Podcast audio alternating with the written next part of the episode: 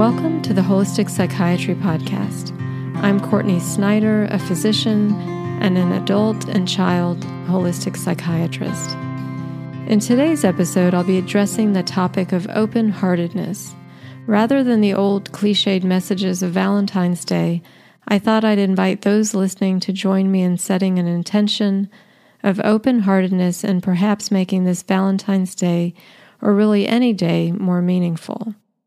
I'll talk about what open-heartedness is, who we might open our hearts to, how we might do that, and what the many benefits are that come with sharing how we feel about someone. So what is open-heartedness? I would describe it as the feeling we get when we share part of ourselves in the form of sincere gratitude to someone, or an apology when we realize we've hurt someone's feelings, or an expression of understanding of what someone is going through. When we are open-hearted, we are our highest selves, and we feel that sense in our mind and in our body, and it feels good on the receiving end as well, obviously. Being open-hearted creates a resonance between two people. You might even say that when we are open-hearted, we are giving love to another person. So I'd like to start with a question. Do you know anyone who easily and unabashedly tells others how they feel about them? They say what's in their heart, they express their gratitude generously, and are quick to apologize when appropriate. They really want to understand the experience of others. Those are the open-hearted. This podcast raises the question about how we can become those people and why we should want to. So who might we open our hearts to? Uh, really, I would say anyone, but I think it's especially powerful when we follow our instinct, when we pay attention to the feeling that something needs to be communicated, that we won't feel completely settled until we do. It could be someone from our past, a teacher or a friend, for example, or someone in our life right now. Maybe someone we work with or in our family or in our neighborhood. So how exactly do we open our hearts? The first and probably most common way to go about this would be to express our gratitude. Who in our past or present has impacted our lives in such significant ways that we want to let them know that? Who said something or did something, or who, just by being themselves, inspired us to be more ourselves? We can write them a letter, we can send them an email, we can call them up on the phone and tell them how they impacted us or how they made us feel. Another way we might open our heart to someone is through apologizing. And I'm not talking about apologizing for all the little things things that we aren't responsible for, things that are trivial. Some of us are prone to apologizing reflexively throughout the day, and this can be problematic. Instead, I'm talking about a sincere apology for something that we're responsible for that has caused harm or hurt to another person. Now, this one, this way of opening our heart can certainly be scarier, but with greater risk comes even greater rewards. We can put our pride aside, and even knowing that we may not get the response we hope for, still approach someone with humility and tell them that we're sorry, what we're sorry for, and even express an understanding of how what we did may have impacted them. Thirdly, I would say we can open our hearts by really trying to put ourselves in someone else's shoes. Most of us have known loss, illness, hurt, or pain, and we can stop and imagine what someone else is feeling when they're going through a difficult time. We can approach them and offer support in a way that conveys that we understand. Similarly, when we consider someone with very different views from ours, be it political or whatever, we can try to understand how they may have developed their own perspective. This attempt at understanding will break down barriers, and all open-hearted acts break down barriers.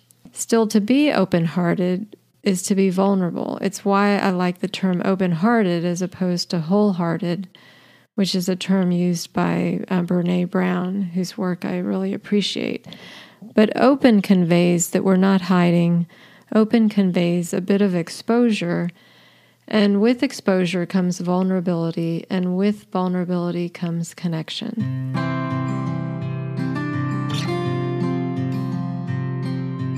Being open-hearted requires courage, especially if we haven't had role models for this way of being, or if we weren't on the receiving end of open-heartedness as a child.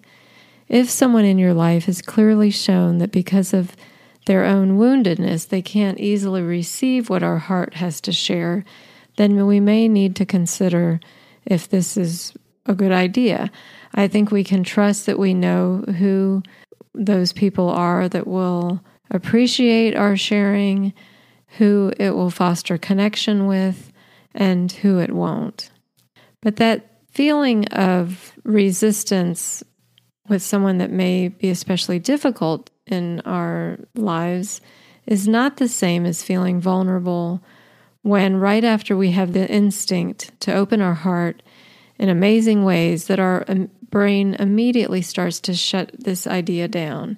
It's as if the right hemisphere of the brain is saying, do this and you'll be so glad you did. And the left hemisphere of the brain is saying, wait, stop.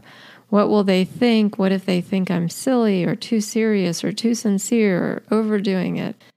If you happen to be left brain, meaning perfectionistic, driven, competitive, very goal-oriented, or even what I would describe as undermethylated from a brain health standpoint, you may not see good reason for opening your heart in a generous way that I'm describing. It may not easily align with even the idea of checking off boxes of things that you need to do or that really matter or that will move you forward. And legitimately, you may wonder why even bother. So for those left brain types listening, and I will tell you my natural inclination and wiring is very left brain oriented, I'll explain to you why you might consider bothering to become more open-hearted. I'd like to give a couple of examples, including a couple of my own. Um, this first one is a lovely one that someone shared with me over Facebook in response to the question, when did you last open your heart? And they said, when I emailed an old boss who is now retired to tell her how much she influenced the trajectory of my career and how much I appreciated her for that. So that's exactly what I mean. She didn't have to do that. I suspect she had the urge to do it. She did it and was glad that she did. Separately, her boss was probably happy to know that she or he had impacted this person's life in such a significant way. Now, I do think it gets easier as we get older. The other way, however, that it gets easier is when we're just doing it regularly. I will give the example of when I was applying for my psychiatry residency, I had to ask three of my attending physicians during medical school to write letters of recommendation. And so I asked those who I'd worked with closely and who impacted my professional development. These were people who my knowing them really changed me. And writing them thank you notes, not only for the letters after they had written them, but for the specific ways that they had inspired me and taught me, was something I still remember the feeling it gave me thirty years later. It made me focus on my gratitude and really be mindful and present and remembering what had been a very positive experience with each of them. And not the least, it was giving me an, an opportunity to give them something. It was really great as a student when we can give something to our teacher, something of value, like reminding them that what they do every day and who they are is impacting the lives of others. There is extensive research that goes into all the benefits of expressing gratitude, better physical and mental health, which is important for many of you listening who are going through a healing process, but also important if you're simply wanting to thrive. Grateful people have been shown to be more agreeable, more open. They worry less and have less depression and obviously many of the things that I talk about here, I believe that there's other factors at play beyond gratitude when it comes to depression and anxiety. There's also more life satisfaction. There's less physiologic markers for stress, including a reduction in stress hormones, such as cortisol after an intervention. And an intervention would be having someone do something like expressing gratitude. And I'll give an example of that type of research. There's also increased coherence of heart rate variability patterns, another marker for reduced stress, and this suggests that such activities can be impacting the parasympathetic aspect of the autonomic nervous system. Expressing our gratitude also builds our confidence and self-esteem. Again, we're bringing forth our higher self.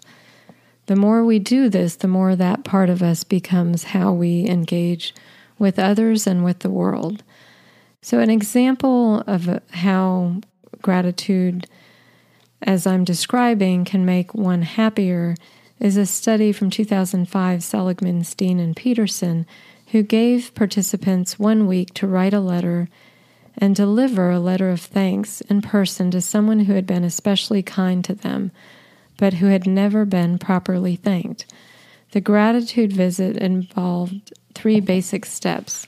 First, to think of someone who has done something important and wonderful for you, yet who you feel you have not properly thanked. Next, reflect on the benefits you received from this person and write a letter expressing your gratitude for all they have done for you.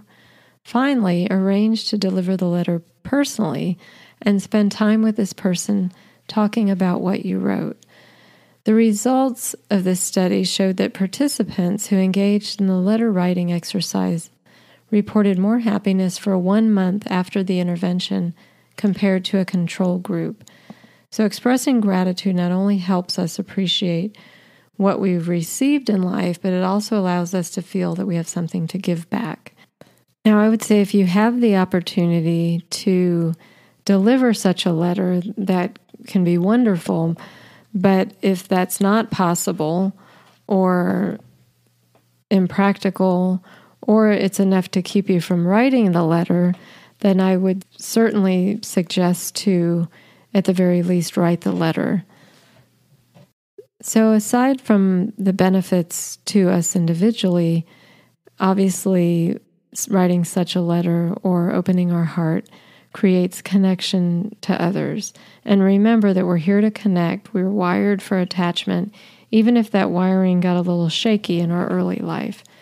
So those who express gratitude have deeper relationships, are more willing to forgive, are less self-focused or narcissistic, and they're better at starting relationships, maintaining relationships, and having more satisfaction in relationships.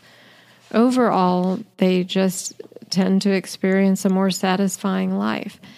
And I would add that any time we're exercising that right hemisphere, we're helping our brain, we're helping our neurophysiology. Our world is very left brain dominant at this point, and for our brain health and our overall health, we really need to be using both sides of our brain. If you want to read any more about that specific topic, Uh, I do have, or listen to a podcast, I have one on how we can access the right brain, giving other examples as well. So I hope that when you're in doubt, you remember, open your heart, again, which will always access that right hemisphere, and that's where we get that feel-good feeling. No one really wants our perfectionism. No one wants all the things we do to get validation. What people want is to hear what is in our heart. Don't let it just sit there. If you do decide to open your heart to someone and you think of it, let me know how it goes. If you know someone you think can benefit from this topic, please share and help me spread some open-heartedness into the world. You're spreading the love, so to speak, when you like, share, or comment on my Facebook, Instagram, or YouTube account. Ways to subscribe can be found at Courtney Snyder M D dot com. I hope you have a lovely Valentine's Day. And until we connect on my next podcast or on another social media site, take care.